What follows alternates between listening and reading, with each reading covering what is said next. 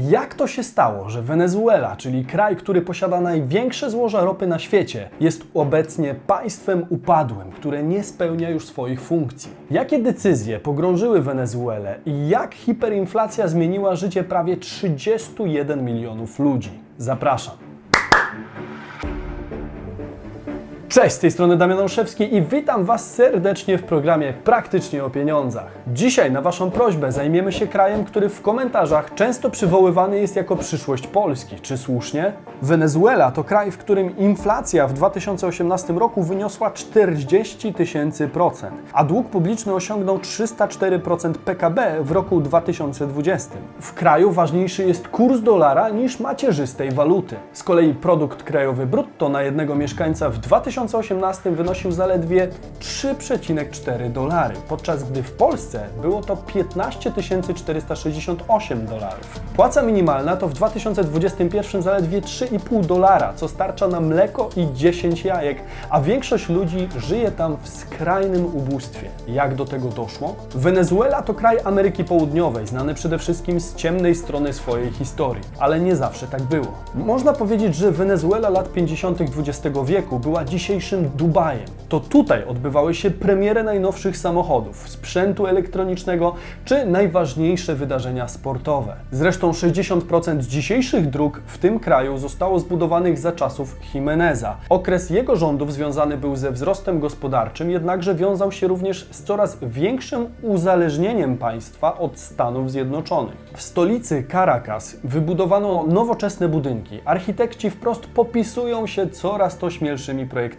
Dostępna jest jak na tamte czasy niesamowita technologia, na przykład w tunelach dostępne są telefony, dzięki którym można wezwać pomoc. Wszystko ma być nowoczesne, piękne, ma wyprzedzać swoje czasy. Co ciekawe, to właśnie zarządów prawicowego Jimeneza państwo uruchamia bogate świadczenia socjalne. Brzmi znajomo? Biedni dostają mieszkania z minimalnym czynszem, a w kraju wprowadzony zostaje stan pełnego zatrudnienia. Nie tylko Amerykanie przyjeżdżają tu zarabiać. W zniszczonej wojną Europie Wenezuela staje się rajem na ziemi, również dla Hiszpanów, Włochów czy Portugalczyków, ale i wielu innych krajów. Lata 60. to najlepszy czas dla Wenezueli. Duże zyski z ropy i rozsądna, tym razem demokratyczna polityka owocują stabilnym rozwojem. Jednakże nie udaje się rozwiązać problemu rozwarstwienia majątkowego. Podczas gdy nieliczni dorabiają się dużych posiadłości i jachtów, ludzie z prowincji nie mają za co jeść. Rośnie także analfabetyzm. W 1973 roku kandydat lewicy Carlos Andrés Pérez obiecuje wyrównanie szans pomoc dla najbiedniejszych i podział zysków z ropy. Szczęśliwie dla niego w tym czasie rozpoczyna się wojna Egiptu i Syrii z Izraelem, tak zwana wojna Jom Kippur. Dzięki wsparciu prezydenta Nixona Izrael mógł przystąpić do zwycięskiego kontraktu, a krucha równowaga znowu została przywrócona dla tego regionu. Ale nie wszystkim amerykańskie wsparcie się podobało. Arabscy władcy postanowili w ramach kary wstrzymać dostawy ropy do USA aż z 11 arabskich krajów. W efekcie embarga ceny za baryłkę ropy z 23 dolarów w grudniu 1973 roku wystrzeliwują do 60 dolarów za baryłkę w styczniu 1974. A to oznacza istną rzekę dolarów płynącą do Wenezueli. Pieniądze zostają przeznaczone na gigantyczne, mało istotne projekty, jak na przykład ogromne mosty. Powstają pomniki ego i majestatu władzy, do której rąk trafiło naraz zbyt dużo pieniędzy, aby rozsądnie nimi gospodarować. Do tego możliwe staje się spełnienie obietnic wyborczych przez prezydenta Pereza. Aż 58 miliardów dolarów zostaje przeznaczone na programy społeczne. By je sfinansować, wenezuelski rząd zadłuża się na ogromną skalę. Następnie rząd nacjonalizuje obecne w kraju amerykańskie rafinerie, a pieniędzy jest tak dużo, że władza władza dochodzi do zgubnych gospodarczo wniosków. Stwierdzają mianowicie, że nie opłaca się niczego produkować. Taniej jest sprowadzić to z zagranicy. W ten sposób umiera rolnictwo, motoryzacja i przemysł wytwórczy. Cała gospodarka i państwo uzależnia się od jednego głównego strumienia dochodów ropy naftowej. Po kryzysie rynku naftowego końca lat 70. kraj zaczął przeżywać kryzys szczególnie widoczny po 1982. W 1980 PKB na jednego mieszkańca Wenezueli zmniejszyło się o ponad 20%, a 9 lat później realne płace spadły o 2 trzecie. Państwo stanęło w obliczu kryzysu bilansu płatniczego. Zwiększała się dysproporcja pomiędzy stanowiącą większość biedotą, a bogatymi, a rząd dodatkowo zmniejszył podatki dla najbogatszych i podwyższył je dla osób biedniejszych. Kryzys doprowadził do zwiększenia się głodu, przemocy i prostytucji. Następnie przyszły czasy Hugo Chaveza, który początkowo przyjął strategię centrolewicową, kapitalistyczną i umiarkowaną. Zwyciężył w wyborach prezydenckich w 1998 roku jako wybawiciel biedoty i dobry ojciec uciśnionych. Kiedy większość kraju stanowią biedni obywatele, wybory wygrywają zwykle ci, którzy umieją zaskarbić sobie uwagę tej grupy i kupić głosy obietnicami nie do spełnienia. Wenezuela znana jest ze swoich bogatych złóż ropy 31 miliardów baryłek, co czyni ją numerem jeden na świecie. Za jej wydobycie odpowiada państwowa spółka Petroleos de Venezuela SA. Gigant klasyfikowany był jako druga firma naftowa na świecie. Jak to się zatem stało, że dziś Wenezuela pływająca na czarnym złocie kojarzy się nam z takimi słowami jak bieda, niebezpieczeństwo, chaos czy hiperinflacja? Pierwsze problemy naszych czasów zaczęły się, gdy po dojściu do władzy Hugo Chaveza państwowa kontrola nad spółką została zwiększona i sytuacja w firmie zaczęła się pogarszać. Dochody ze sprzedaży ropy były wykorzystywane do pokrywania deficytu budżetowego. Całkowita dzienna produkcja w 2013 roku spadła do 2,4 miliona baryłek dziennie, podczas gdy w 1998 roku była o 25% wyższa i wynosiła 3 miliony baryłek. W 2002 roku blisko połowa pracowników koncernu wzięła udział w strajku i protestach przeciwko polityce Chaveza. Rząd zareagował dynamicznie, masowymi zwolnieniami pracowników. Pracę straciło wtedy 25% załogi, czyli około 18 tysięcy osób. Przeprowadzono liczne zmiany personalne, polegające często na wymianie doświadczonych pracowników na osoby popierające politykę Chaveza, czyli niekoniecznie kompetentne. Zwykle nagłe i masowe zmiany kadrowe w ministerstwach czy państwowych spółkach mają niewiele wspólnego z kompetencjami kandydatów, liczą się wtedy sympatie partyjne. Polityka jest trochę jak gra w szachy, gdzie aby mieć większe możliwości i kontrolę, kolejne pola obstawia się swoimi ludźmi. Chavez oraz jego współpracownicy kilkakrotnie publicznie oświadczali, że osoby nie popierające prezydenta nie powinny pracować w państwowej spółce. Inflacja w Wenezueli sięgnęła 48% w 2013 roku, a w 2014 wynosiła już 56%.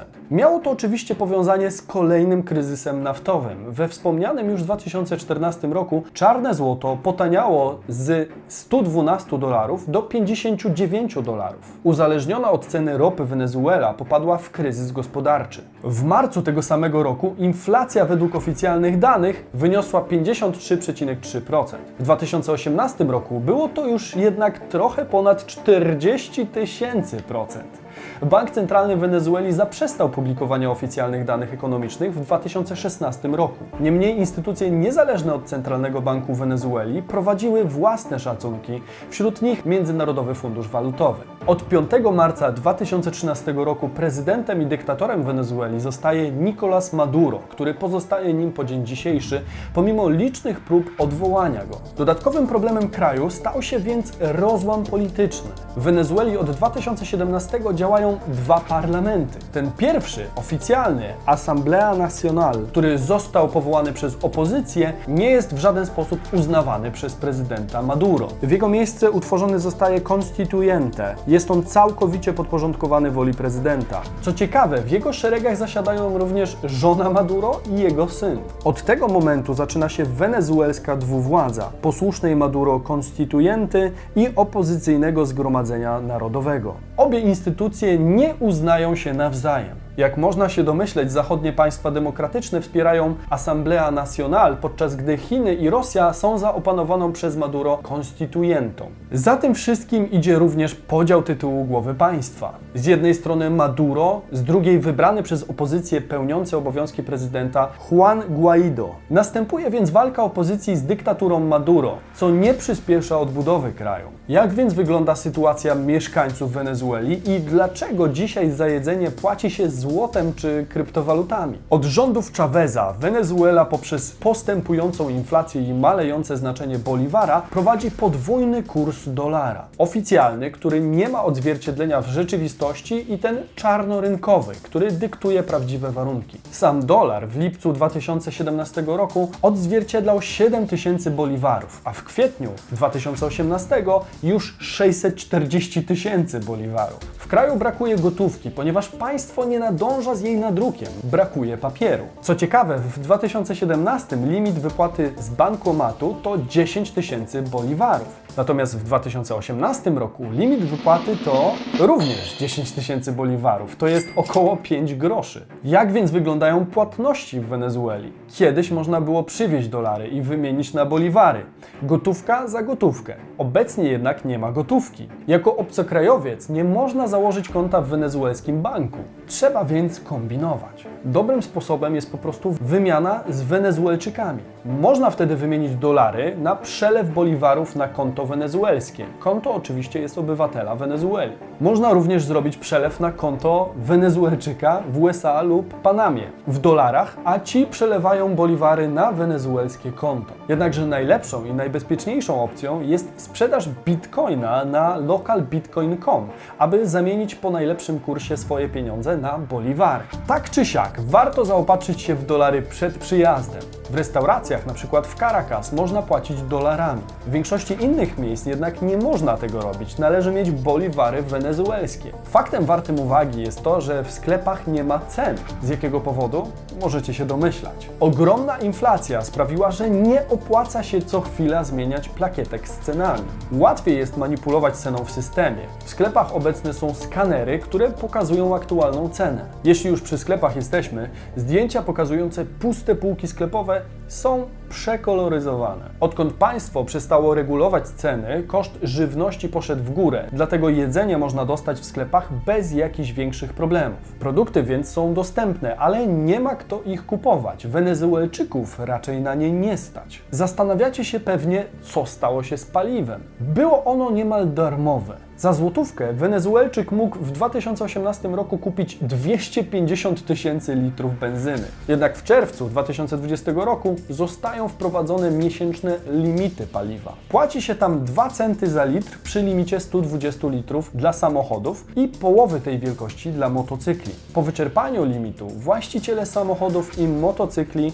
mieli płacić pół dolara za litr, gdzie średnia płaca w tamtym czasie to 5 dolarów miesięcznie. Jeszcze większym problemem jest cena części. Przykładowo 1 litr oleju kosztuje tyle co wynagrodzenie minimalne 3,5 dolara od maja 2021 roku. Za 3,5 dolara kupimy w Wenezueli 10 jajek i litr mleka. Koszt kilograma mięsa to już 3,75 dolara. No właśnie, jakie ceny dziś obowiązują w Wenezueli? Karton mleka to 1,7 dolara. Za kilogram żółtego sera zapłacimy 4,2 dolara, a kilogram wędliny już 9,10 dolara. 2 litry coli zakupimy za 1,88 dolara, a średniej jakości wino to koszt 8 dolarów. Chleb 2 dolary. Za jajka zapłacimy dolara 63, a za ryż dolara i 11 centów. Kilogram bananów to koszt rzędu prawie dolara. Pomarańczy również dolar, ale kilogram jabłek kosztować nas będzie już 4,9 dolara. Za 1,5 litrową butelkę wody musimy zapłacić prawie 2 dolary.